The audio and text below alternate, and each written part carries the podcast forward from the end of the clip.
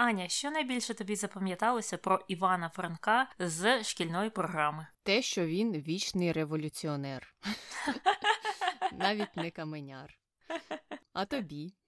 Я теж саме хотіла сказати, що цей вірш я пам'ятаю найкраще, навіть не його там любовну лірику, і я пам'ятаю багато віршів з його творчості, саме ліричної, але запам'ятався найбільше всього мені вічний революціонер, що б'ється там за волю і дух, і все таке. Гарно продекламувала.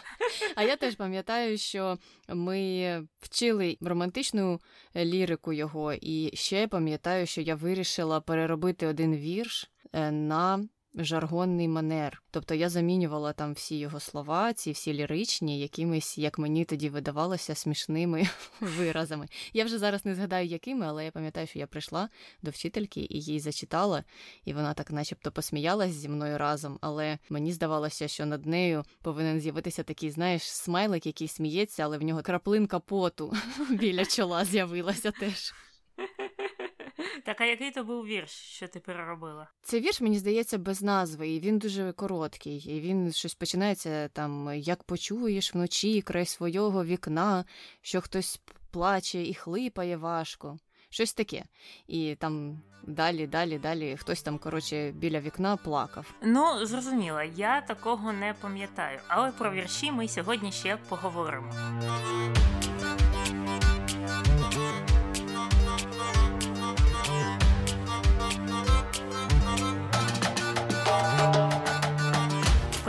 Таня і Аня. В ефірі подкаст Не без гріха. Дискусії про відомих людей, їх досягнення та сумнівні вчинки.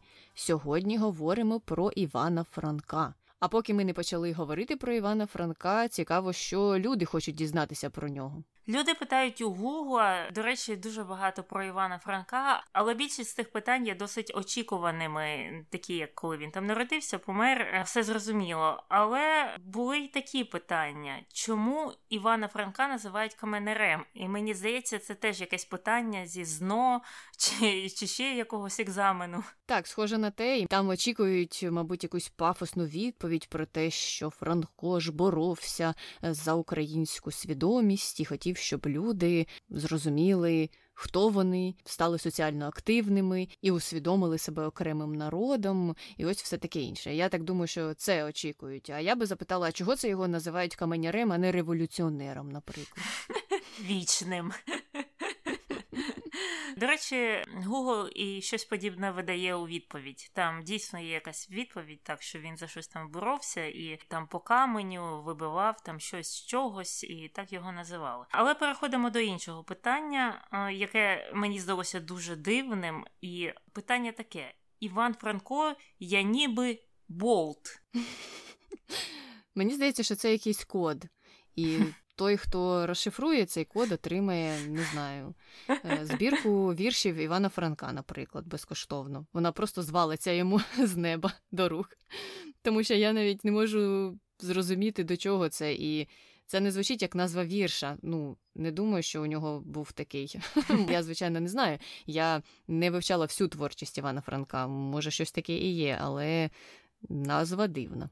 Я шукала. Я коли знайшла цей пошук, я пошукала, що таке є ніби болт у поєднанні з Іваном Франком, і Google нічого не видає. Але це є одним з найпопулярніших пошуків. Так що це я не знаю, може це якийсь мем чи щось інше. Може, ми просто застарі і щось не розуміємо. Але Google ніяк мені не допоміг е, відповісти на це питання. Але якщо ви може знаєте, що таке Іван Франко є ніби болт, то обов'язково напишіть е, нам кудись чи на інстаграм, чи на нашу пошту, чи на Ютубі. Поясніть нам старим, що це означає. А ми переходимо до третього питання: як Іван Франко назвав Лесю Українку? Хм, А я, до речі, знаю, як він її назвав. Навіть не буду віджартовуватися. Він назвав її мужиком. Ось так. Причому це було начебто як в хорошому сенсі. Він сказав: Ось Леся, ну ти справжній мужик. Можливо, тоді це вважалося за комплімент. Не буду судити тогочасних людей, але він мав на увазі, що вона така сильна. Угу, Там якось в повній цитаті звучить е, Леся є чи не єдиним мужчиною в українській літературі, чи якось так. Тобто, так, мабуть, він мав на увазі, що у неї якісь надзвичайні літературні таланти, і через це її можна називати мужчиною чи чоловіком. Ну так, трохи дивно, але що поробиш? Ну і переходимо до самого Івана Франка. Якщо хтось не закінчував українську школу і може не знає. Він був письменником, а ще й перекладачем, і літературним критиком, і навіть науковцем, і ще й фольклористом, і політологом, і економістом. Е, тобто займався майже всім е, будь-якою інтелектуальною працею. Також писав багатьма мовами, включаючи українську, звісно, польську, німецьку, російську, болгарську, чешську і ще там дуже багато-багато. І взагалі він написав стільки творів, що його творча спадщина налічує більше ніж 100 томів якоїсь писанини, творів, віршів будь-чого. Таня, ну чекай, ти зараз сказала якоїсь писанини, і три вчительки української мови, які нас слухають, просто втратили свідомість. Навіщо? Навіщо ж ти так з самого початку? Ну, я не те мала на увазі. Я дуже дуже сильно поважаю Івана Франка. Так що, Лариса Михайлівна, повертайтеся до нашого подкасту. Буде дуже багато цікавого. Я сподіваюся, що пані Лариса вже з нами, тому можемо починати. І, як завжди, починаємо з невеличкої біографічної довідки. Франко народився у селі Нагуєвичі у Львівській області, і батько його був ковалем, але він помер, коли Іванові було 9 років. І мати вийшла заміж, до речі. Удруге, і його відчим, на відміну від відчима Біла Клінтона, був гарним відчимом, дуже добре ставився до дітей, і Іван Франко його дуже поважав і підтримував дружні стосунки з ним упродовж усього життя. І так сталося, що мати Івана теж померла, коли йому виповнилося всього 16 років, і це дуже вплинуло на е, його життя. Не дивлячись на те, що у нього були хороші стосунки з відчимом, він все ж таки вирішив, що буде більш незалежним, буде покладатися тільки на себе і почав працювати з молодих років. А навчався він у декількох школах е, і пізніше вже у Другобицькій гімназії. І, до речі, в цих школах викладали різними мовами, крім української. Там були уроки німецької, німецькою та польською мовами, і, мабуть, звідти і пішов цей талант до вивчення мов, бо він знав просто ну величезну кількість мов, був поліглотом. І як я вже сказала раніше, він е, був змушений якось заробляти собі на життя, і почав він з того, що займався репетиторством. Е, він е, зрозумів, що в нього хороша пам'ять, коли навчався в гімназії, і запам'ятовував лекції. І, звичайно ж, потім знаходилися ті, хто ці лекції прогулював, прогулював, а їм треба було підготуватися до наступного уроку, наприклад. І Іван їм переказував е, те, що він запам'ятав, і таким чином заробляв собі на життя. А крім того, що він лекції всі запам'ятовував, він ще й на пам'ять всього кобзаря вивчив, е, що досить велике досягнення, як на мене. Ну, це свідчить про дуже хорошу пам'ять, але я думаю, про це ми вже знали, знаючи, скільки мов він е, спромігся вивчити. Тобто, дійсно, там були якісь е, таланти. І якраз е, під час навчання у цій гімназії Франко починає колекціонувати книжки і збирати власну бібліотеку. І вже на той час ця бібліотека почала налічувати більш ніж 500 книжок українською та іншими, звісно, мовами. А Також він почав збирати фольклор і е, вже писати і вірші, і прозу. І перший вірш під назвою Великдень також був написаний у ті часи і був присвячений батькові. Але на жаль, він не зберігся до нашого часу. Ніхто не знає, як він там звучав. Так, і там було ще декілька віршів перших, і вони теж не збереглися, тому не знаємо про що, про що може бути вірш Великдень. Але можемо здогадуватися. А після закінчення гімназії Франко отримав е, стипендію з фонду Гловінського. Там був такий меценат, він видавав стипендії талановитим учням і записався на е, філологічне відділення е, Львівського університету. І ця стипендія була дуже класною, бо вона надавалася аж до закінчення вищої освіти, тобто на весь період навчання, тому що є стипендії, які там на рік, на два, а це така була крута. Але під час навчання Франко став займатися громадською діяльністю, і пізніше вже він познайомився через друзів з Михайлом Драгомановим, став з ним активно переписуватися, бо той на той час жив у Женеві. І саме за це листування його заарештували, а звинуватили його тоді в утворенні таємного соціалістичного товариства, що може бути гірше.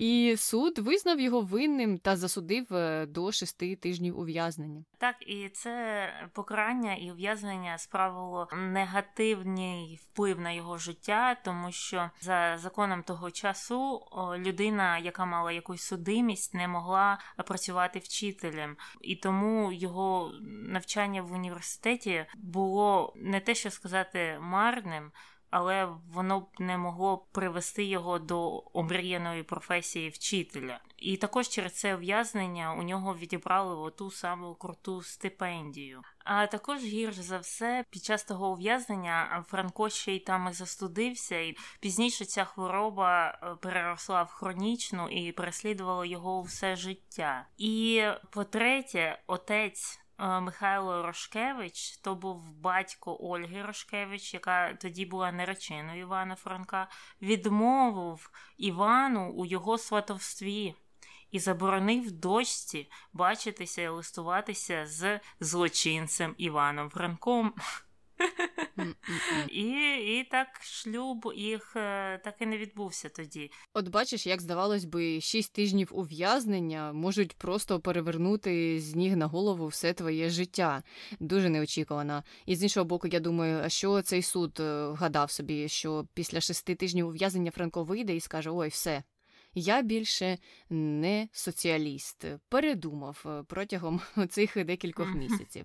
І, звичайно ж, не передумав, і, звичайно ж, ці переслідування не скінчилися на тому, тому що вже за декілька років його заарештували в Коломиї вже, і це була знов підозра в соціалістичній агітації. І тоді вже його заарештували на три місяці, і протягом усіх цих трьох місяців все, що робили слідчі, це з'ясовували, чи вони його заарештували за якихось е, підстав, чи це було безпідставно. І ось після трьох місяців вони вирішили, що ой, вибачте, ми тут е, щось наплутали, можете йти. Ви вільні, до побачення, всього вам найкращого, гарного дня.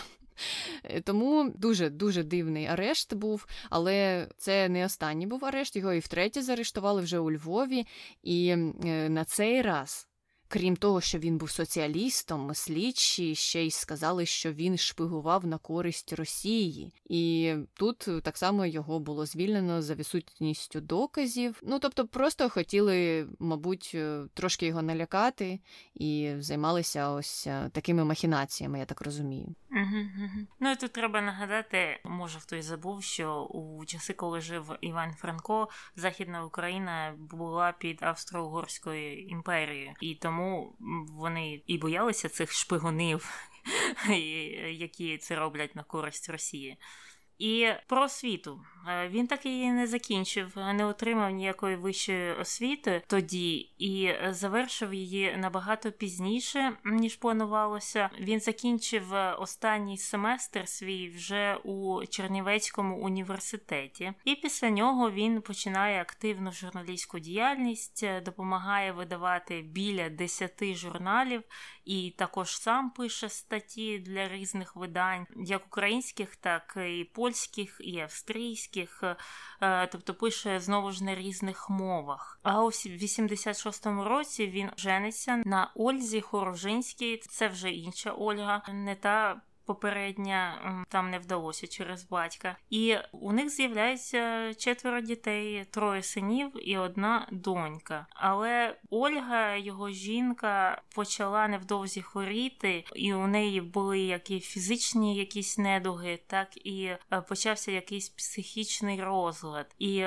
вона проходила там серії лікування і навіть психіатричній клініці, але е, я так розумію, їй нічого не допомогло. і наскільки я читала, навіть діти у останні там роки чи місяці її не бачили. Так, я теж це читала, і також е, читала про те, що проблеми виникли у них у шлюбі, і я так розумію, вони просто перестали спілкуватися в якийсь момент, е, раз вона померла не в колі сім'ї. Але про це дуже мало інформації є, тому тут важко казати, що там відбулося і чому, чому сім'я покинула Ольгу, яка страждала від психічних розладів. Сумна дуже історія, але повертаємося назад у часі до Франка і його е, от тієї активної громадської діяльності. Е, він, крім того, що писав вірші, е, ще й в молодості та й в середньому віці цікавився дуже політикою і став одним із засновників і навіть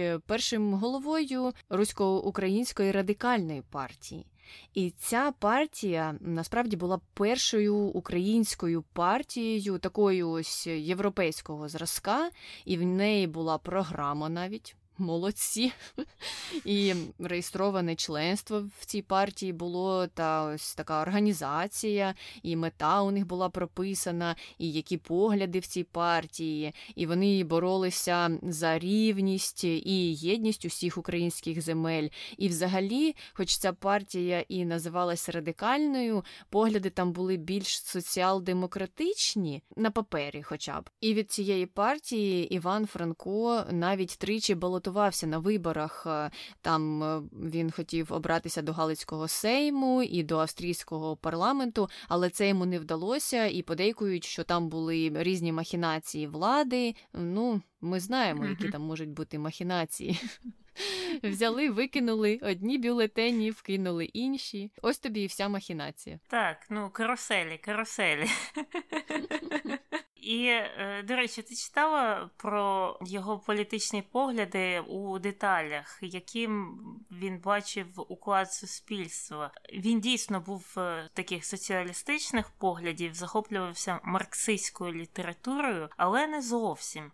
Він, начебто, підтримував те, що треба звільнити робочий клас, і е, що є якесь верховенство одного класу над іншим, і він проти цього. А з іншої сторони, він виступав проти диктатури пролетаріату, бо він вважав, що е, якщо буде проголошено цю диктатуру, то з'явиться клас чиновників, який буде стояти над цим пролетаріатом. Що таки сталося, до речі, в радянському союзі, тобто він це передбачав. І цікавим було те, що на відміну від марксистів, він до пролетаріату також зараховував і інтелігенцію. Тобто марксисти вважали, що то шахтарі там робітники, а він вважав, що пролетаріат це всі люди, які працюють, е, тобто народом можна сказати. І найцікавіше мені е, здалося те, що він вважав, що народи, які входили там в Австро-Угорську імперію або в Російську імперію, вони не мають е, здобувати повну незалежність,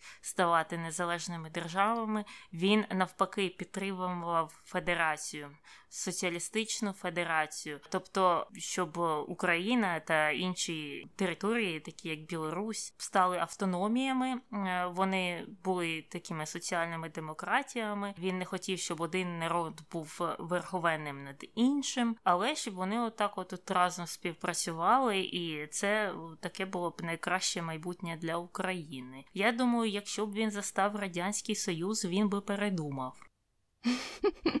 То що ти хочеш сказати, що він хотів, щоб це був Євросоюз? Ну, Євросоюз звучить краще, ніж Радянський Союз.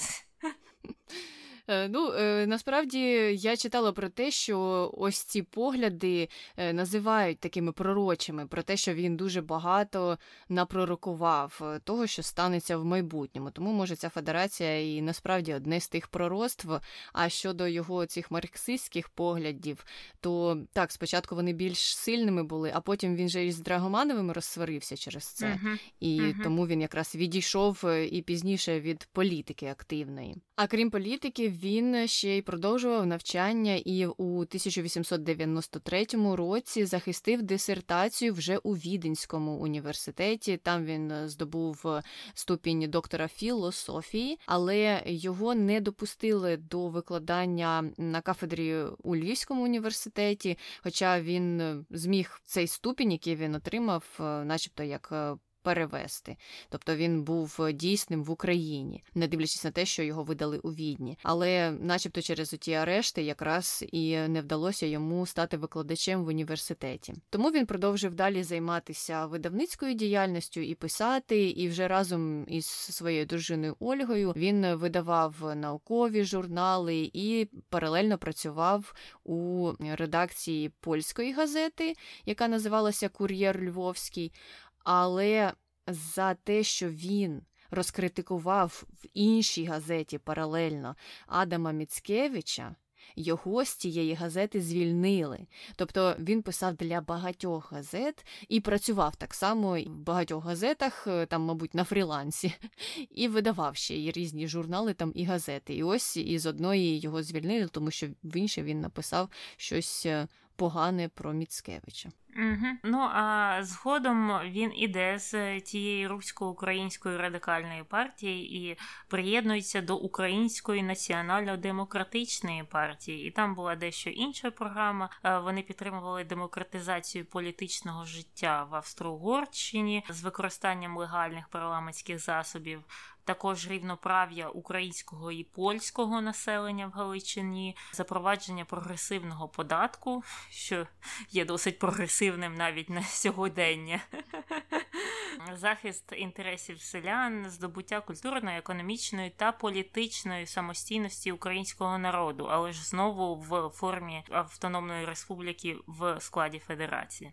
Але, як ми і казали раніше, з політичною діяльністю щось не вийшло. Було дуже багато різноманітних ем, сварок між членами цих партій, і Франко вирішив відійти від цієї діяльності та присвятив себе вже літературі та науковій праці. І якраз на початку ХХ століття він став членом наукового товариства імені Шевченка, а у 1906-му вже отримав отримав е, звання почесного доктора Харківського університету. Ну тобто, вже політика його не так е, цікавила, і він якісь здобутки мав у полі там науки і письменницької діяльності. І якраз про це Франко дуже багато писав, і він писав вірші, він писав прозу, він писав п'єси. У нього багато наукових робіт. Тому, мабуть, варто буде трошки поділити це все на такі категорії. І поезія його містить як і романтичні вірші, так і ті твори, які перекликалися з його громадською діяльністю, тобто твори на такі гострі соціальні теми.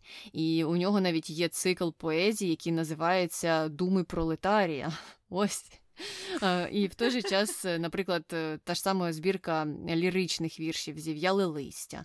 Тому тут досить багатогранні твори у творчій спадщині Франка. І він, е, що цікаво, ось ці всі збірки по-різному і структурував. У нього є збірка, всередині збірки є цикли, і ці цикли можуть мати назву, яка пов'язана із збіркою. Наприклад, у зів'ялому листі цикли називаються жмутками. Там перший жмуток, другий, третій mm-hmm. оцього зів'ялого листя. Є ще карти, здається, там е, якась була збірка про любов, чи карта любові, чи як вона називалась, я чесно кажучи, точно не пам'ятаю, але там вже ці цикли називалися картами. Ось uh-huh. і крім того, він і зі стилями і жанрами експериментував. У нього були такі, як і фольклорні мотиви, так і реалізм. Ну він описував, що навколо відбувається. Тут важко навіть е, сказати, що ось він творив тільки в ось цьому напрямку. Він займався багатьма багатьма напрямками в поезії.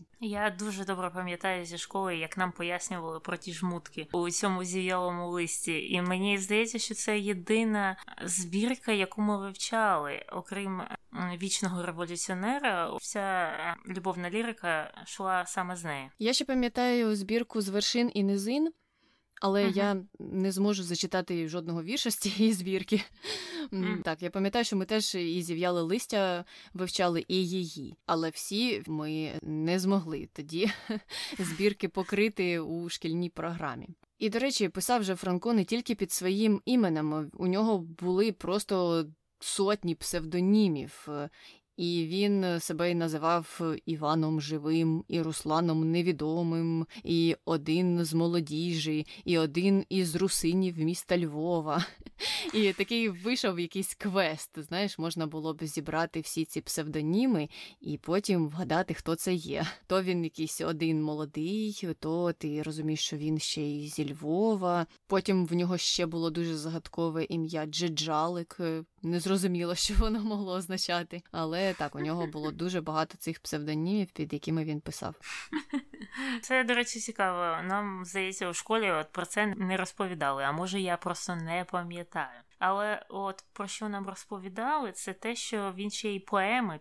Писав у різних жанрах. Наприклад, поеми казки, такі як колись Микита, е, точно читали, е, релігійно-філософські поеми, такі як Мойсей, теж, здається, читали, не пам'ятаю точно, та героїчні та історичні поеми, такі як Бідний Генріх. Оцього я точно не читала. І у нього також була збірка казок для дітей під назвою Коли ще звіри говорили. Це не там було про котика, плакала киця на кухні. Це ж з Франка. Чи я щось придумала? Е, там була проза, мені здається, в тій збірці, бо я точно пам'ятаю, що там була одна з моїх улюблених казок Лисичка та Журавель. І там було про людей, які не люблять гостей. До лисички спочатку прийшов журавель у гості, і вона йому накрила стіл і з посудом таким мілким. І журавель своїм дзьобом не міг нічого з'їсти з тих тарілок. Але потім він вирішив: ну, Слухай, лисичко, приходь до мене в гості, я тобі покажу, як треба правильно їсти. І коли лисичка прийшла, то він їй вже подав ту їжу у глечиках з високою шиєю, і вона вже нічого не змогла з'їсти, а журавель е, добре попоїв. І я чомусь так любила цю казку. Не знаю, чому там три рядки в тій касті, але вона мені дуже подобалась в дитинстві. Я я також дуже добре це пам'ятаю. Я тільки що подивилася, що мій улюблений вірш про плакала киця на кухні, аж її очки попухли. Це дійсно вірш Івана Франка, але не з цієї збірки. Він перше опублікував її у журналі Дзвінок і е, якраз під псевдонімом Мирон. Мирон це досить гарне ім'я для котика, до речі, мені здається. Так, ну і давай повернемося ще до іншої прози, яку він писав. В ній е, взагалом переважав Е, романтизм, але пізніше він перейшов і до соціально-психологічних повістей та романів, і також створював соціальні утопії за допомогою історичних подій минулого і намагався через них показати соціальні проблеми, які існували на момент його життя. А ось до свого сучасника він розповідав, на кого він саме орієнтувався у своїй літературній кар'єрі. Він казав, що головними його взірцями був був е, Золя, трохи Дікенс, Брет Гарт, Марк Твен та ще Трин. Але все одно в той же час він акцентував на своїй письменницькій самодостатності. Він казав, що так, я там надихався різними людьми, але вважаю, що у власній літературній творчості має залишитися якась своя там власна особистість, частина своєї душі. Так що мої твори це власне від мене пішло, хоча я там кимось там і надихався. Мені здається, що тоді багато хто кимось надихався, та й зараз. Мені здається, що неможливо просто ось писати і писати, або це дуже рідко трапляється.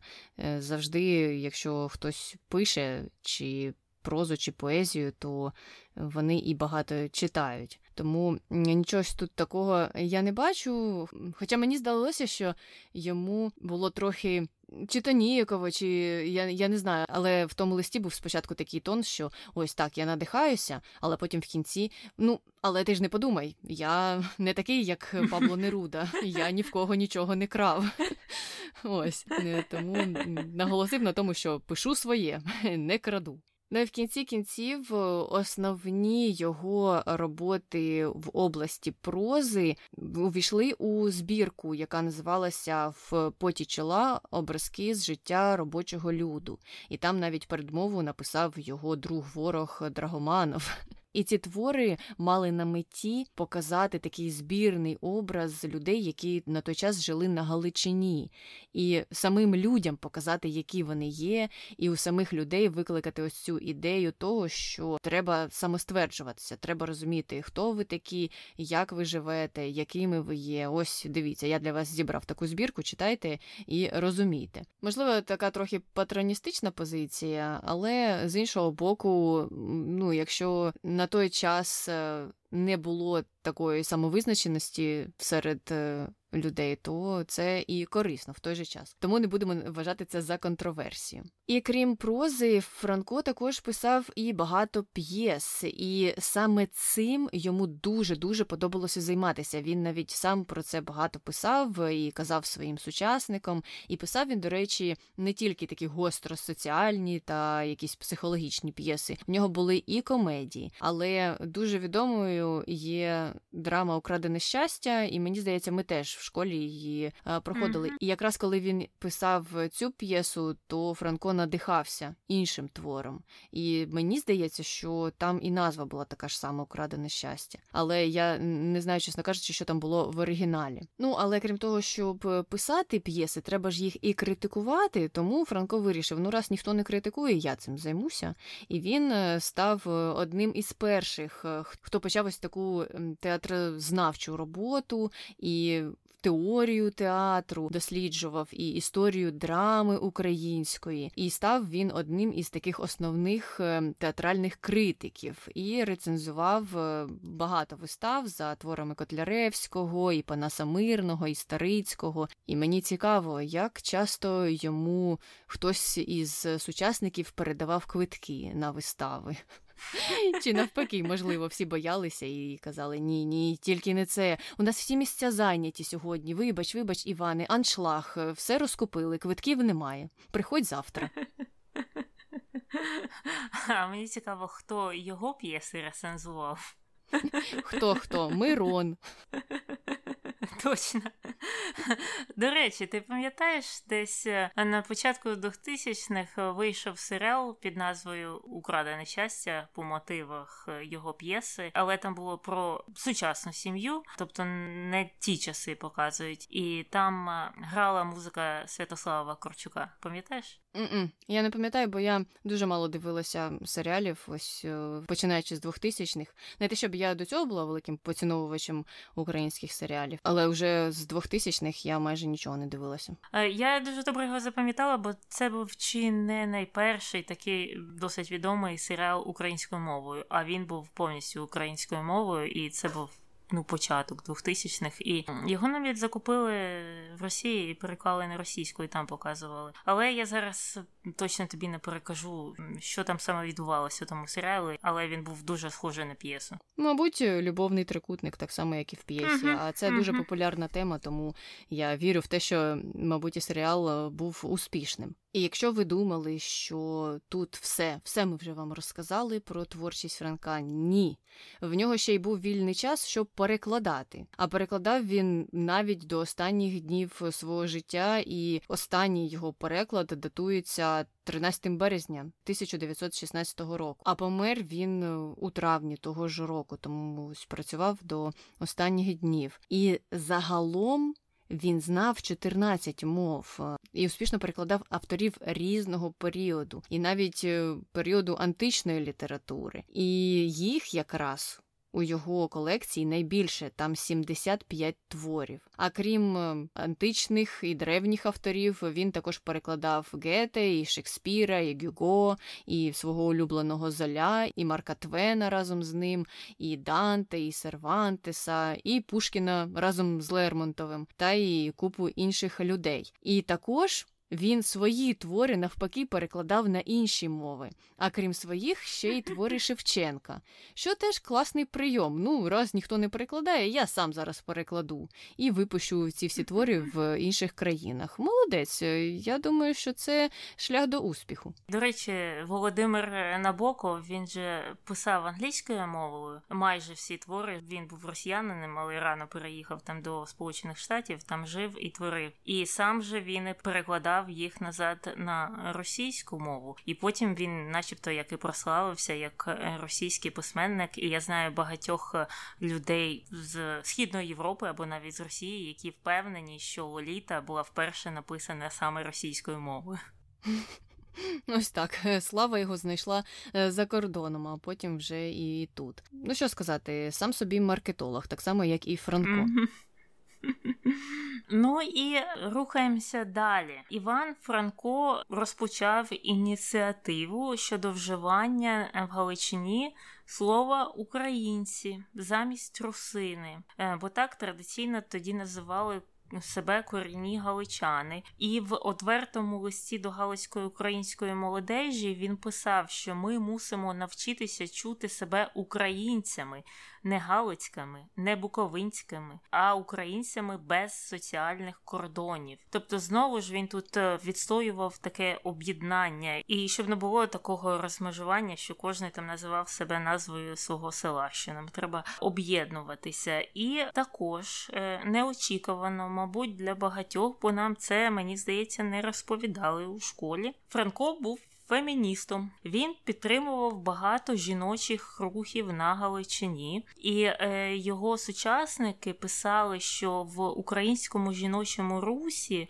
саме Франко виступав як ментор, вчитель, організатор перших е, жінок-письменниць, робітниць, е, піонерок в цій літературній е, діяльності, і він також допомагав їм публікувати свої перші твори, свою поезію. І він сам цікавився жіночим питанням, питанням фемінізму, і навіть перекладав праці Кеті Шермахер, яка писала про феміністичний рух у Франції та Німеччині, і він опублікував цей переклад в літературно-науковому віснику. Тобто він поширював е, ці феміністичні меседжі на Галищині. Угу. І тут е, теж звучить все трохи з такої патріархальної позиції, начебто, якщо читати всі ці цитати сучасників, але в той же час мені здається, варто розуміти, що тоді дуже важко було жінкам самостійно Ось так взяти просто і організувати таке товариство без підтримки когось, який вже досяг успіху у тій діяльності. Тому тут теж треба зробити малесеньку поблажку е, Франкові і його сучасникам, які писали, що ось він отець всіх жіночих товариств. Ну, малося на увазі, що він їм активно допомагав, і він якраз і допомагав ем, також їх мобілізувати до цієї просвітницької роботи, до літературної роботи, і навіть за його сприяння у 84-му році вже було засновано товариство руських женщин, і це була перша жіноча організація Галичини. І навіть одна із перших галицьких феміністок е, Кобринська згадувала, що Франко якраз їх і підтримував і цікавився найбільше їхньою діяльністю з усіх чоловіків, які тоді були активними у суспільному житті, займали активну громадську позицію.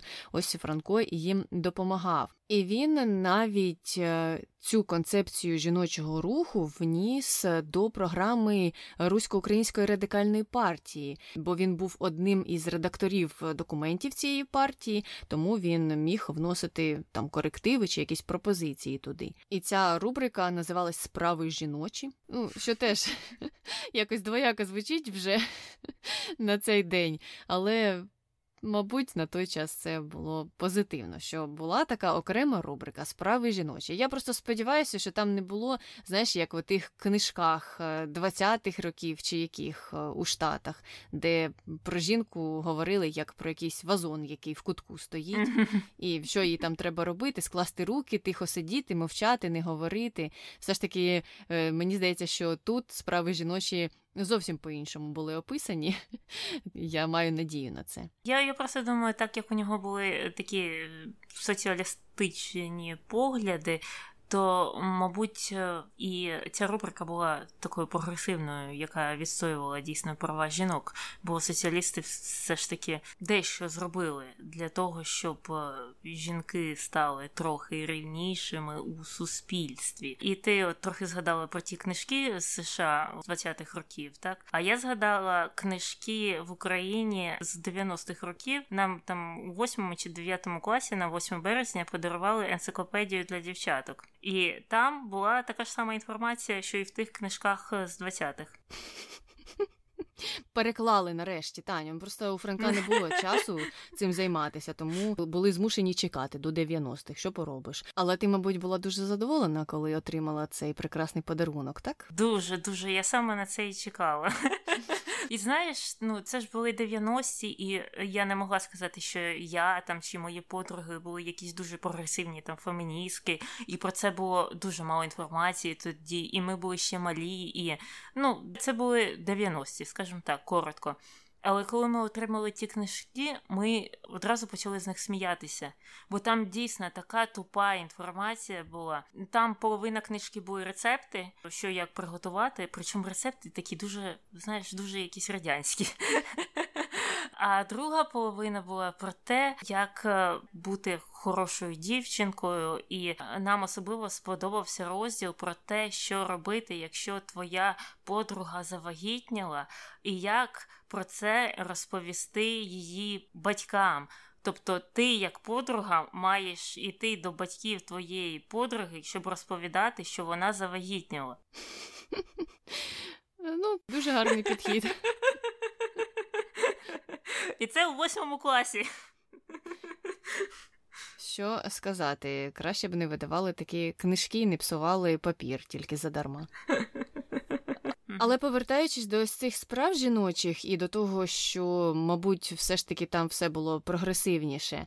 Так, е, в загальному сенсі було, але були у них е, деякі конфлікти і у самого Франка, і у інших членів партії з представницями феміністок щодо економічної позиції. Тобто чоловіки на той час е, вони, начебто, були там за рівні права і за е, те, щоб жінки мали право на ось цю активну діяльність, але економічні питання вони оминали. І це жінок е, не радувало. Вони казали, як це? Ми теж хочемо бути економічно незалежними. Давайте це все пропишемо. І ось на підставі цього у них якраз і виник виник конфлікт. Тобто не все там було досить угу. добре, але ну, хоча б більшість, хоча б щось. Зрозуміло. Ну що ж, е, давай рухатися до іншого пункту. У Франка також були досить прогресивні погляди щодо церкви і яке вона має мати відношення до держави. Він виступав проти державної релігії і вважав, що релігійні організації не повинні е, фінансуватися з державної казни, а тільки з добровільних е, пожертв. Е, тобто самі віруючі мають е, здавати туди гроші, якщо вони хочуть підтримувати ту саму церкву. А також він вважав, що релігійна наука не має викладатися в школі, і якщо батьки там чи діти хочуть, вони можуть записатися на факультатив. І е, він критикував греко-католицьку церкву і духовенство за те, що вони обирають селян і зловживають своїм становищем що мені здається з однієї сторони досить прогресивним, з іншої, враховуючи його соціалістичні політичні погляди, ну це в них входить. Загалом та соціалісти, марксисти вони критикували церкву. Тут е, так, все логічно. А ще Франко був е, модним інфлюенсером на той час, і він хотів популяризувати вишиванку, звичайно ж, е, вдягав її дуже часто, але але в нього був такий ще хіпстерський лук. Він вишиванку вдягав під костюм. І мені здається, це було ну неформально і досить модно. І я думаю, що навіть і на сьогоднішній день такий зовнішній вигляд може вважатися виявився дуже доречним. Тому молодець, молодець навіть і у сфері моди е, на щось вплинув. І якщо хтось, е, як ми, наприклад, не є поціновувачами поезії, і, можливо, і прозу не дуже любить, а до п'єс так і взагалі ніякого відношення немає, то я думаю, що зрозуміти, наскільки великою була постать Франка, е, можна тільки дізнавшись про те, що він став єдиним письменником е, українським, який був претендентом на здобуття Нобелівської премії з літератури. Його кандидатуру запропонував один професор Віденський, але там якась плутанина відбулася. І так і не зрозуміло було, чому його офіційно не номінували. Є дві причини: перша, що лист від цього професора прийшов запізно, і вже список номінантів був узгоджений. А друга це те, що на час вручення цієї премії Іван Франко вже помер, а вона видавалася тільки живим претендентам. Я, до речі, не знаю, як зараз. Вона і зараз видається тільки живим претендентам. Мені здається, так я не чула, щоб її давали посмертно. В принципі, що і логічно, тому що є там призовий фонд, і якщо видавати це посмертно, то мабуть треба, щоб якась організація працювала від імені тієї чи іншої людини, якій би цю премію видали. Тому в цьому і є логіка. Але так, Франко був ось одним єдиним, хто міг би стати номінантом на цю премію. І під кінець свого життя Франко жив небагато. Я не знаю, з чим це було пов'язане, але він взяв велику позику на свій будинок. Він хотів власне житло, переселився туди, але не зміг її виплатити. Її виплачував після його смерті його син. І пізніше у цьому будинку відкрився музей імені Франка.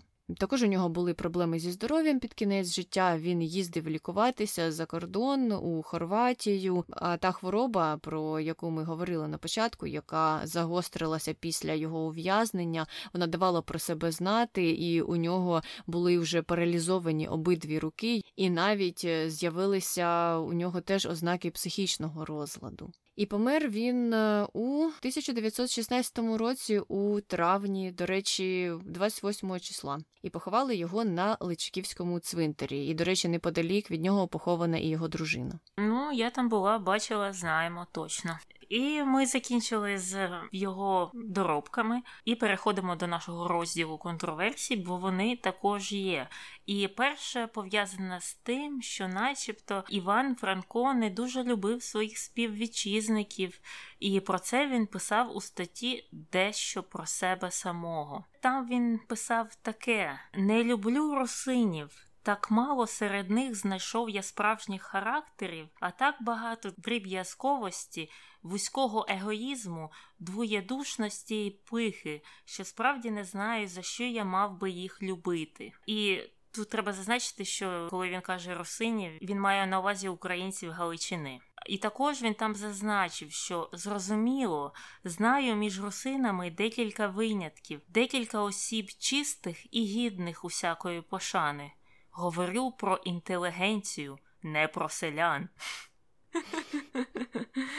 Ну, знаєш, я бачу, чому на нього могли образитися люди, особливо люди, які не зараховували себе до інтелігенції. Тобто ти тут живеш, відстоюєш, наче права пролетаріату, так, і тут же ти кажеш, що та я взагалі-то вас всіх зневажаю.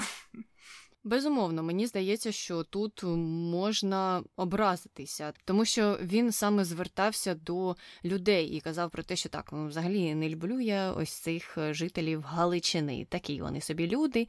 І потім він ще й продовжив е, про саму територію і казав, що навіть нашої Русі не люблю так і в такій мірі, як це роблять або вдають, що роблять патентовані патріоти. І дивувався, що це він має любити в цій країні, тому що все ж так навколо погано, і йому серце болить через це. І наскільки я зрозуміла, він нібито намагався донести ідею про те, що є ось ці русини з штучним почуттям любові до своєї країни, які такі пихаті, дерев'язкові, і ось це йому не подобається у поєднанні з їх е, криками про любов до Русі, любов до своєї країни. А він ось бачить, що є проблеми, і за що любити, нічого хорошого зараз не відбувається, начебто, тому ось так. І мені здається, що з другою частиною важче посперечатися, тому що ну людина має право на критику того, що відбувається в її державі.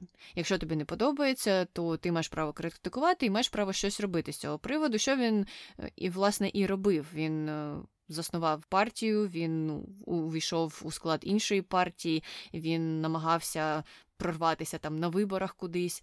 Е, тому тут не просто він сидів на дивані і розказував: О, все ненавиджу, Боже, як мені все набридло, і ви всі тут мені остогидли. А ось перша частина так, ти маєш рацію, і тут е, мені незрозумілий цей рядок із селянами і інтелігенцією. Тобто таке враження складається, що селяни не люди, їх нема за що поважати, і взагалі нічим вони таким не виділяються. Ну, вибачте мене, але на роботі селян тоді всі жили uh-huh. і всі харчувалися тим, що вам е, здобували селяни. Тому е, досить дивно. І за цю е, роботу його якраз і критикували сучасники, і найголосніше тоді критикував Юліан Романчук. Він навіть написав статтю у відповідь. Е, там була така драма, офлайн-драма розгорталася, або журнально-вісницька драма, так би я це все назвала. І він е, казав, що ось, якщо там поляк або румун, або німець не любить русинів і Русь, то це все зрозуміло. Вони жителі інших країн. А як е, самі ті, хто живуть в цій країні, можуть не любити тих, хто їх оточує, і свою ж країну. Це зовсім не зрозуміло. І він вважав, що ось нема підстав так говорити, і що Франко дуже егоїстичний, е, що так пише, і що він дуже грубо висловлюється, і що насправді не треба пояснювати свою любов до своєї вітчизни. Тобто і ти її любиш, тому що ти тут народився. Ну, що теж досить пафосно. І мені здається, що про mm-hmm. цих людей саме і писав Франко у першій частині свого е, доробку. І Франко потім цю драму вирішив ще далі розвинути. Він відповів Романчуку та ще й відповів вже не прозою, а поезією. Він написав твір, який називається Сідоглавому. Ну і там зрозуміло, що це була йому відповідь саме, тому що. Він писав, що ось ти любиш Русь, а я такий поганий і не люблю, і ти такий патріот, а я, значить, собака просто, тому що я її не люблю і гавкаю на неї. І потім він далі цю думку розвивав про те, що це все, ось ця вся любов, яку описав Романчук, це така матеріальна любов. Він пише, що ти, брате, любиш Русь, як хліб і кусень сала, а я ж гавкаю раз в раз, щоби вона не спала.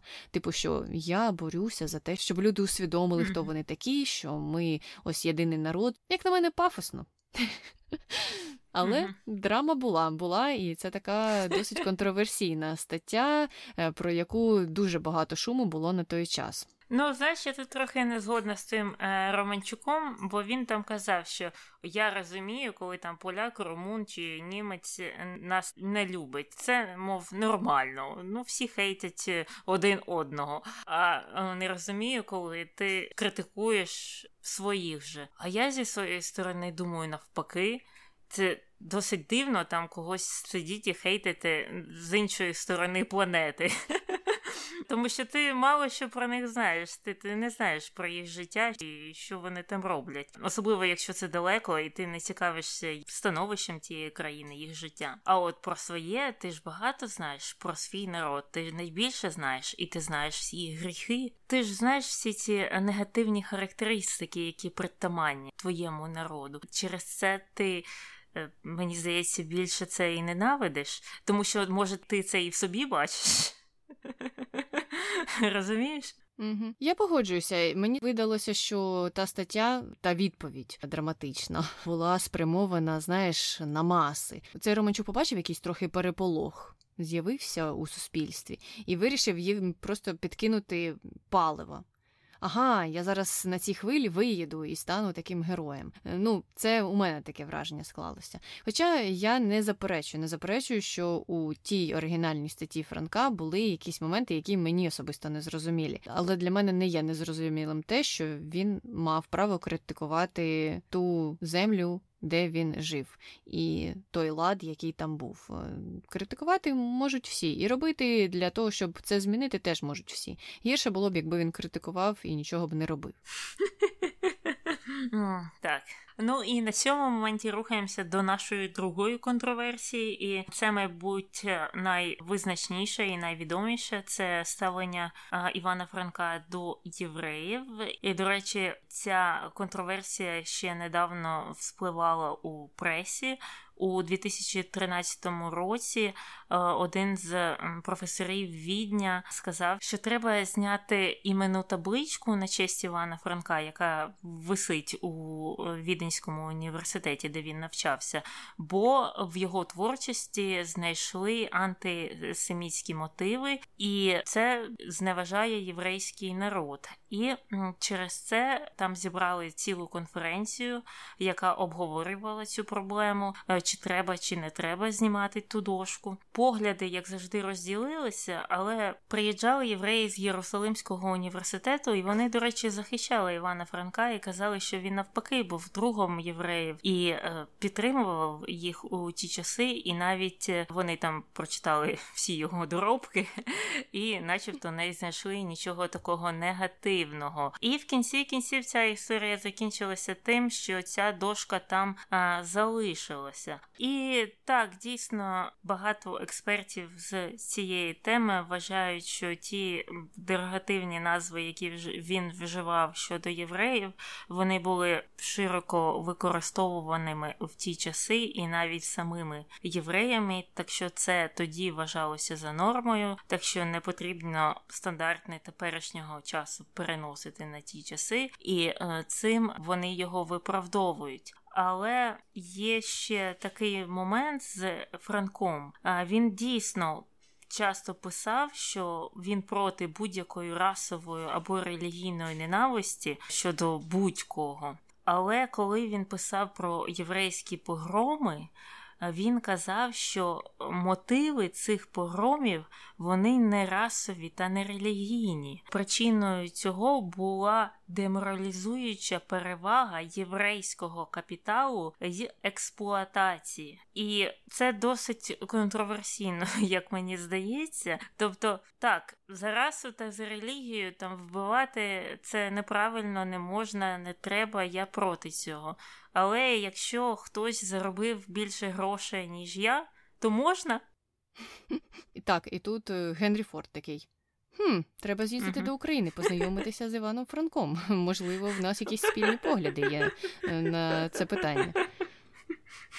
І я просто дивуюся, що він саме у цьому антисемітському русі не бачив нічого антирелігійного е, і ніяких проявів е, іншої ненависті. Так, я розумію, що була ця економічна ненависть, але ж це просто були якісь конспірології.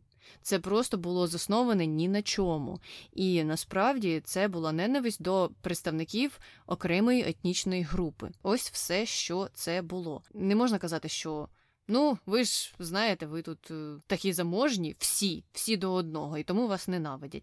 Мені здається, це узагальнення просто немає ніякого змісту і немає ніякої підтримки фактичної. Тому Досить дивно, що він так вважав. Але в той же час він і казав про те, що ось треба рівні права для всіх етнічних груп, і що не треба нікого гнобити, і ні за релігію, ні за якісь інші речі. Тобто якась трохи двояка позиція, або знову ж таки незрозуміло, що він саме мав на увазі, коли казав про ту деморалізуючу перевагу єврейського капіталу. А щодо вживання дерогативів, е, то відсутність е, ось цієї ненависті до єврейського народу, про яку говорив е, той професор Віденський, казали у тому контексті, що Франко дуже багато писав про євреїв, і він зображував їх у різних проявах. Тобто, це не було просто, знаєш, я напишу 100 книг про те, які жахливі євреї як Генрі mm-hmm. Форд. Це було про те, що ось є люди, вони євреї, і є ось такі, такі, такі, такі. Так само, як він і писав про українців. Він просто описував е, тих людей, які його оточували. І тому тут важко сказати, що він ненавидів євреїв. Просто так склалося, що на той час те слово вживалося дуже широко в суспільстві і зараз воно вважається дерогативним. Угу. Закінчили ми з контроверсіями. І перейдемо до конспірології, яких, е, як виявилося, не дуже багато. І е, єдина конспірологія пов'язана з тією самою хворобою Франка, і його сучасники вважали, що вона стала наслідком перенесеного сифілісу. Це я так зрозуміло, вони такі плітки пускали, чи що? Так, це було на рівні пліток, і Франко дуже ображався на це все. Я так розумію, що це не просто так е, дві людини десь поговорили і посміялися і розійшлися. Що про це говорили у колах його знайомих, і тому він навіть знав про цю інформацію, і тому він сам дуже на це ображався. Але вже після його смерті лікарі стали схилятися до того, що це була форма ревматизму, і вона називається е, синдром Рейтера. Але саме цей синдром і те, як е, він проявляється, було описано пізніше, вже коли Франко помер, е, набагато набагато пізніше. І зараз вважають, що це саме цією хворобою він і хворів. Ну, знаєш, знайшли з чого сміятися. Ого, у нього сифіліс. Ну, якщо б навіть у нього він був і він їм перехворів, ну і що? Ну це ж знову ж таки, ми трохи приміряємо все це до наших сьогоденних стандартів. А мені здається, тоді uh-huh. сміялися не тільки з цього, тоді сміялися з багатьох інших хвороб або якихось зовнішніх проявів. Тобто в суспільстві, мабуть, було не так багато терпимості щодо цього. Ну і, можливо, якась е, стереотипна ця хвороба була, щось за нею тягнулося, якась репутація. Тому, знаєш, це все породжувало ще більше і більше пліток. Ну добре, і на Сифілісі ми закінчили е, наш е, подкаст про Івана Франка. Якщо ви щось хочете додати, обов'язково нам пишіть на інстаграмі, чи на нашу пошту, чи на Ютубі. А ми переходимо до коментарів е, про нашого колишнього героя. Коментар перший. Чому, коли говорять про Клінтона, завжди згадують скандал з Левінський? Кеннеді поводився так само, але про це навіть ніхто і не згадує. Ну, мені здається, тому що нема стільки соковитих деталей, тому що про скандал з Левінським можна знайти все. Можна роздивитися там по міліметру те синє плаття, чи якусь трибуну, чи той футляр для сигар, чи послухати ті записи, ті плівки.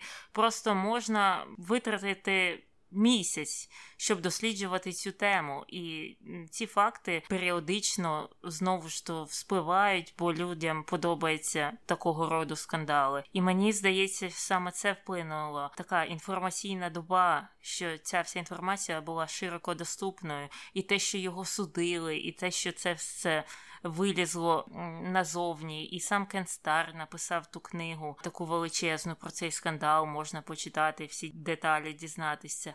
А про ті всі е, справи з Кеннеді, е, так, є багато пліток і про Мерлін Монро, і про інших, і фільми були зняті, але з цього не було зроблено такого шоу. Плюс він ще так трагічно помер. А ще те, що сталося з одним президентом, ніяк не говорить або не впливає на те, про що можна говорити, обговорюючи іншого президента. Ось ось дивіться, про Кеннеді не говорять, а про Клінтона говорять. Не можна, заборонити треба все це. Ну, люди говорять е, про те, що хочуть говорити.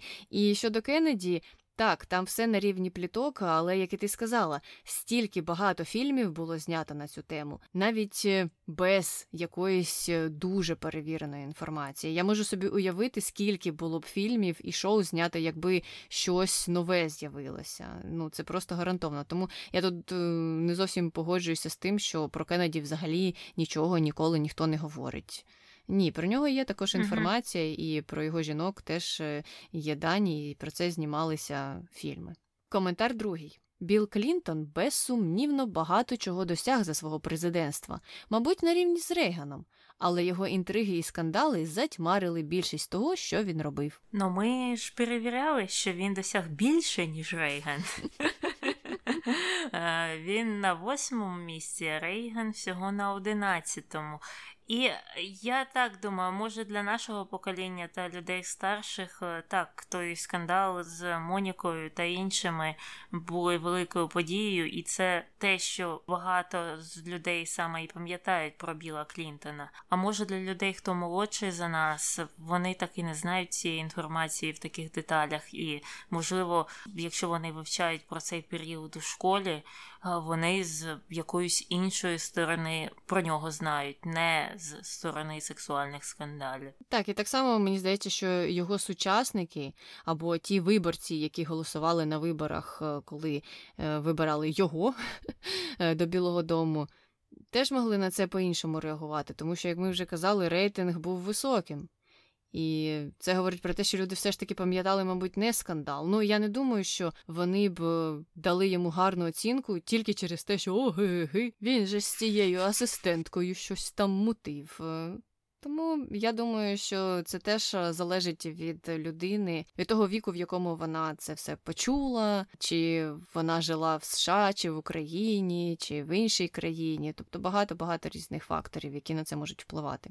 А тепер можемо переходити до хрінометру і скільки ти, Таня, дасиш хрінів Білу Клінтону. Я думаю, я дам йому чотири хріни за брехню, за всю цю мутність. І мені здається, багато речей не було досконально викритими. І ну, я вважаю, те, що він робив, було неправильно включаючи той скандал з Монікою Ловінські, але в той же час, е, як показують е, результати різних досліджень, включаючи дослідження тих політологів, також всі ті е, досягнення, які ми перераховували, вони свідчать про те, що він був все-таки ефективним президентом. Так, так що я думаю, так треба зупинитися на четвірці.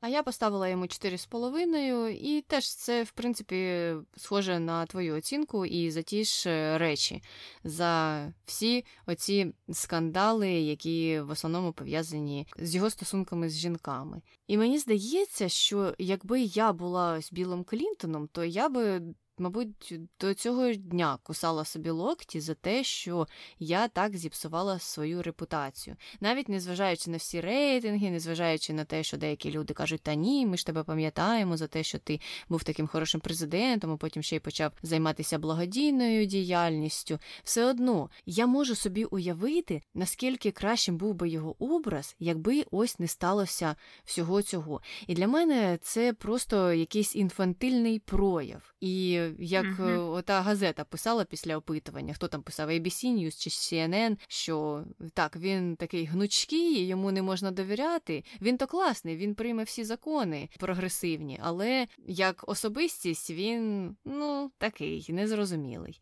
І ось це дуже псує uh-huh. його образ. І за це, мабуть, я йому і поставила цю оцінку. А наші слухачі поставили п'ятірочку, і були ті, хто вважав, що він е, жахлива людина, ну, мабуть, теж у зв'язку з цим сексуальним скандалом. Що ж до того, які кавуни кращі? Арканзаські чи херсонські думки розділилися, але більшість була за те, що херсонські 88%, а 11 сказали, що все ж таки арканзаські. Можливо, це була Гіларі, я не знаю. Можливо, вона взяла участь в нашому опитуванні. І насамкінець, чим же запам'ятався Білл Клінтон нашим слухачам? Були ті, хто сказали, що саксофоном і його е, здібностями до музики, і ми про це говорили. Так і він сам вибрав саксофон як основний інструмент, хоча грав на декількох. Тому я впевнена, що він і багатьом запам'ятався теж грою на цььому інструменті. Він навіть е,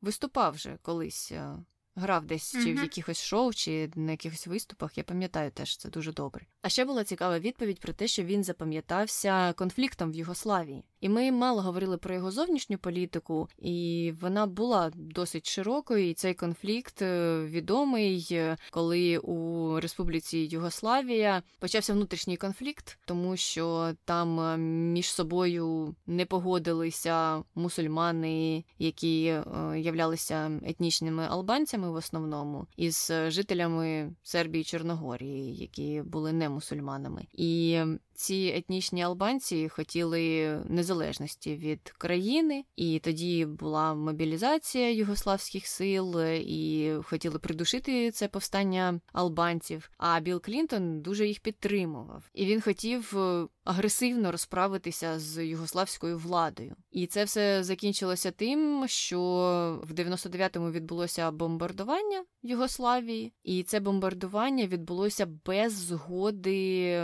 Генеральної асамблеї ООН і і Ради безпеки ООН, тому що Китай і Росія були проти цього. А, а значить, всі інші союзники не могли бомбардувати Югославію. І там є багато спірних теж питань, що якби нічого не сталося, то це була б найбільша різанина е, в Європі, тому що вирізали би всіх албанців. А так в кінці кінців е, там з'явилося Косово, і жителі Косово ж так люблять Біла Клінтона. Ми знаємо, назвали вулицю на честь нього і статую поставили теж. Але з іншого боку, я розумію. Що бомбардування країни лівою країною це звучить е, теж дуже контроверсійно. Тому тут, е, як завжди, питання непросте, і є з одного боку ті, хто його критикують за це, з іншого боку, є ті, хто кажуть, що ти ж нас врятував, дякую тобі. І ось така спірна історія у нас е, з'явилася в кінці кінців. Так, і якщо б я відповідала на це питання про свої асоціації з Білом Клінтоном, то після того, як я послухала книгу Гіларі Клінтон і почула історію про кавуни, це моя єдина асоціація з Білом Клінтоном. Моя це теж, мабуть, кавуни, бо це дуже смішна історія. І також е, його співпраця з Джорджем Бушем молодшим. Бо коли вони mm-hmm. дають інтерв'ю, це дуже смішно, дуже смішно на це дивитися. Мабуть, просто хочеться пам'ятати щось більш позитивне, незважаючи на всі контроверсії. Mm-hmm. Ну і добре, на такому позитивному моменті ми закінчимо весь наш цей одинадцятий подкаст. І, ем, як завжди, пишіть нам, коментуйте. Ви також можете залишити відгук на цей подкаст на Apple подкастах або. Десь ще, де можна залишити ці відгуки, я, чесно кажучи, не знаю де. І ми будемо прощатися. З вами була Таня і Аня. Почуємося. Бувай! І ще гірше за те, під час того ув'язненько. Ув'язненько. Ув'язненька. Це, щось новеньке. Киця кричить. Плакала киця на кухні. Киця, не плач. Тільки через те, що оги, він вже з тією. Так гикала, що розкашлялась. Викриті Собака і... Ну що ж це таке? Ну, це, це по, по цьому, не, по холу. Кіця, іди, іди його прогони.